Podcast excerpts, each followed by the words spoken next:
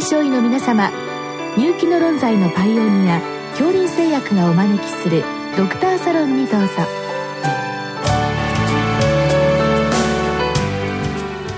今日はお客様に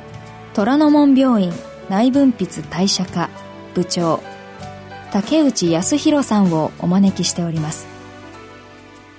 サロンドクターは青い会柏田中病院糖尿病センター長山内俊和さんです。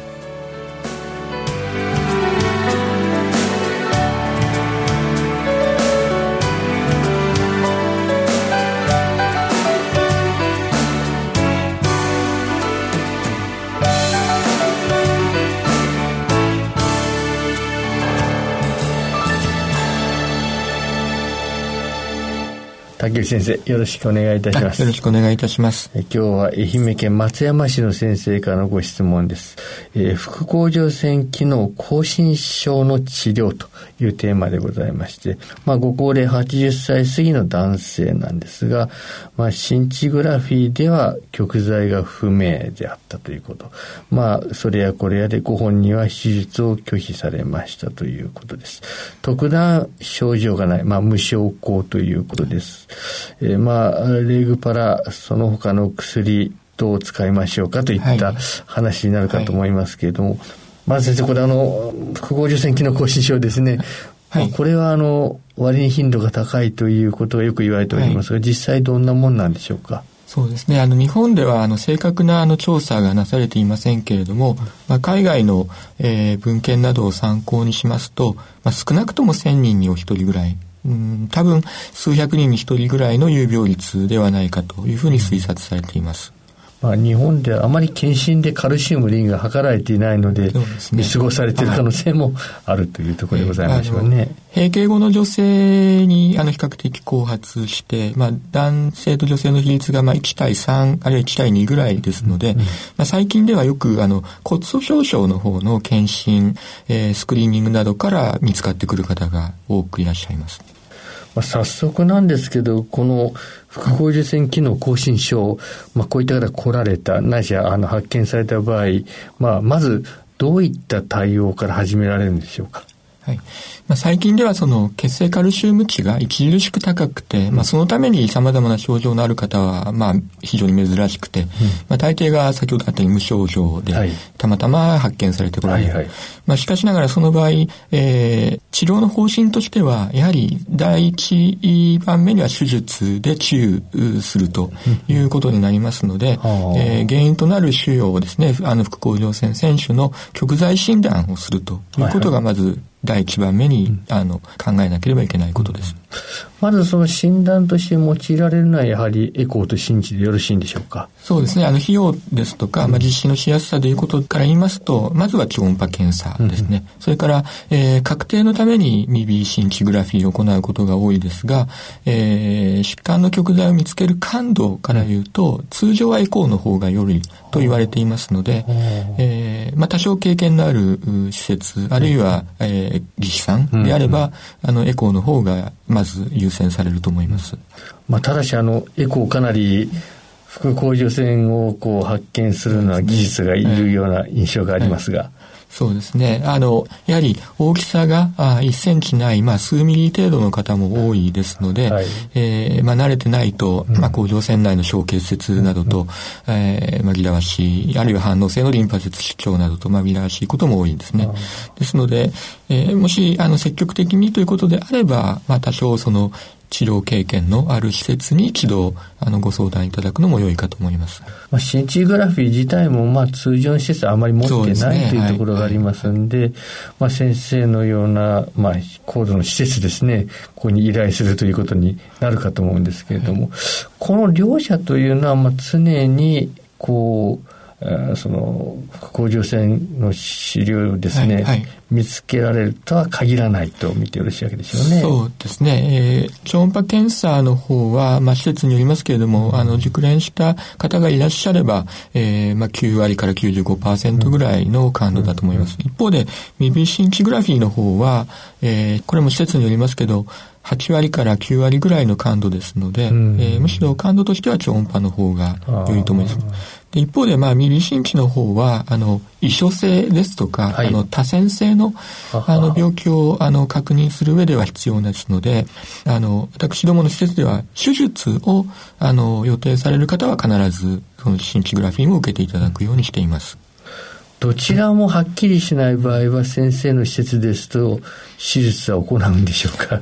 そうですね。そこはあの、やはり血清のカルシウム値にもよりますが、はい、えー、まあ、この方、具体的な記載はないですけれども、うん、まあ、カルシウム値がそうですね、12未満 12mg パーデシリットル未満であれば、えー、他のパラメータを総合的に考えて経過を見るという場合も、あの、多々あります。はい、ただ、それ以上のカルシウム値ですと、あの、まあ、他の手段も講じて、できる限り、あの、腫瘍を見つけるということで手を尽くすようにしています。まあ原則的にはこの腫瘍というのは良性が多いと見てよろしいわけですよね。そうですね。あの、悪性の場合も、まあ全体の1%ぐらいというふうに言われていますけれども、うんうん、悪性の場合はそもそも腫瘍が大きいですので、えー、極剤がわからないということはまずないと思います。はい。そうですか。はい、じゃあまあ、第一選択は可能な限りは手術ということで、そ、ね,、れがなかなかうまくいかないケース、うん、まあ、例えばこのケースもそうですけれども、患者さんがまあ何らかの理由で手術を拒否されている場合、あと多いのは最近高齢者が多いので、この方手術耐えられるのか、ね。はい、あるいはインフォームドコンセント得られるのかといった、そういった問題出てくると思いますので、まあ今日はあの、その二次的なところを少しお伺いしたいんですが、まあ手術になかなか踏み込めない場合ですね、こういった場合はどうしたのがよろしいんでしょうか？えー、内科的な治療としては、まあ、目的を2つ考えます。1つは、その骨粗鬆症の対応ですね。それからもう一つは、その高カルシウム血症自体の対応ということで、これはあの、使う薬剤も異なってきますので、えー、どちらをあるいはどちらもですね、あの治療しようとするのかということをまず考えていただくことが重要ですね。で、骨粗鬆症ということであれば、まあこれはこの疾患で、えー、悪化しますから、積極的な治療が望ましいということですし、えー、これまでのその各種の臨床研究から、えー、通常の骨吸収抑制薬ですね、はい、まあビスフォスフォネート、あるいはそのデノスマブで、あの骨密度はあの十分に改善するというふうに言われています。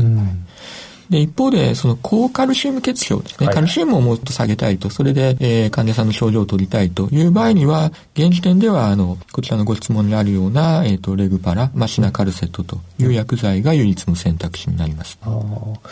まずカルシウムの方なんですけれども、はい、これまあ慣れないとカルシウム、どの、まあ先ほど12、13といった話出てまいりましたけれども、どのぐらいが例えばですね、いろんなホルモンでクライシスというのがありますけれども、まあどのぐらいの値になったらこれ非常に危険とみなされているんでしょうか？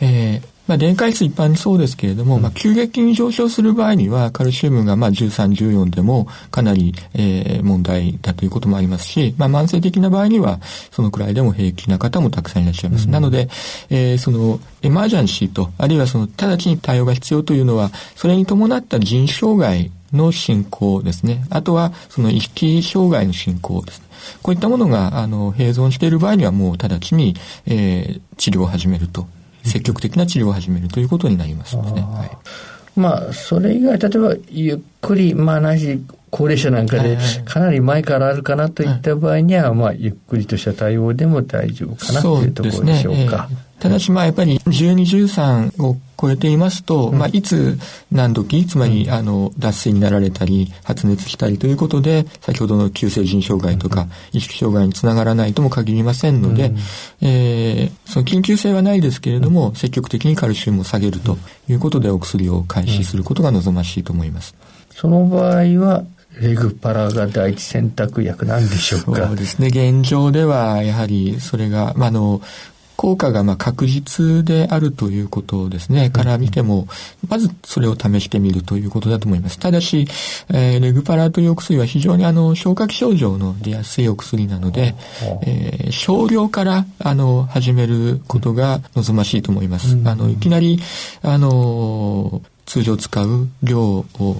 処方しますと、もう気持ち悪くて飲めないとおっしゃる方が多いので、えー、ごく少量からゆっくり始めるのが良いと思います。このご質問もカルシウムが正常化していく過程で食欲低下、体重減少がありました。ということですけど、ね、これむしろ薬の副作用かもしれないそこはちょっと何とも言えません。けれども、はい、可能性は、はい、あるかもしれません。はい、あと薬価が高いというのはいかがなんでしょうか？そうですね。あの、やはり患者さんからもちょくちょく、あの、私ども、あの、お話がありますし、うん、えー、あの、長期的に使う上で、やや、あの、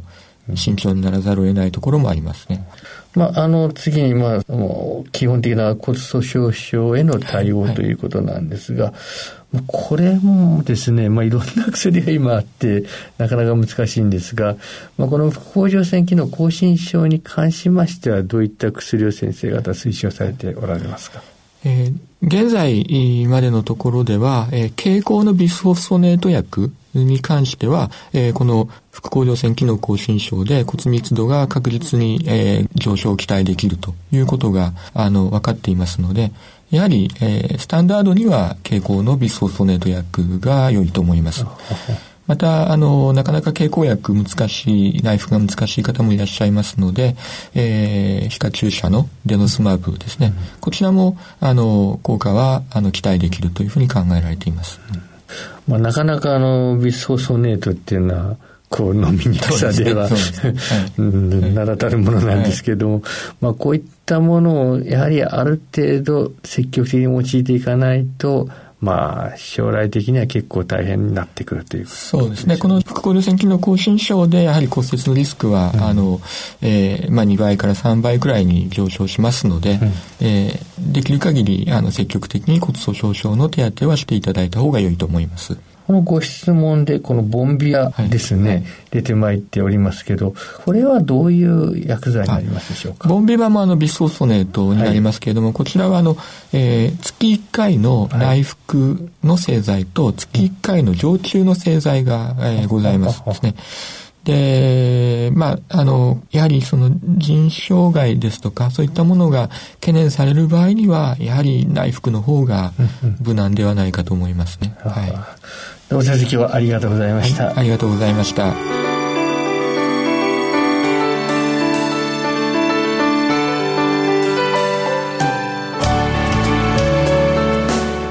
今日のお客様は虎ノ門病院